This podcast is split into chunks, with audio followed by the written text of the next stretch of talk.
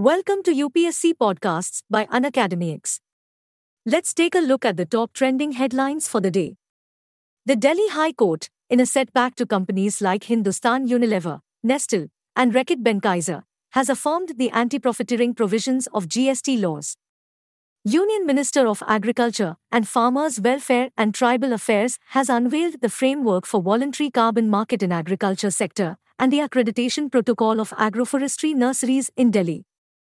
India has nominated the Maratha military landscapes of India for recognition on the UNESCO World Heritage List for the years 2024 to 25. This nomination comprises 12 components, including forts in Maharashtra and Tamil Nadu.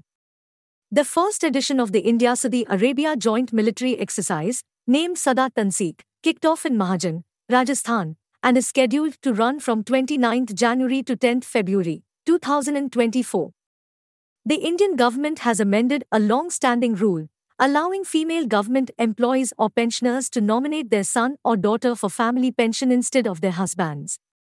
According to a study published in the journal Nature, groundwater is depleting rapidly in the world. Apart from raising concern over the depleting water resources, this research also sheds light on how groundwater scarcity can be overcome.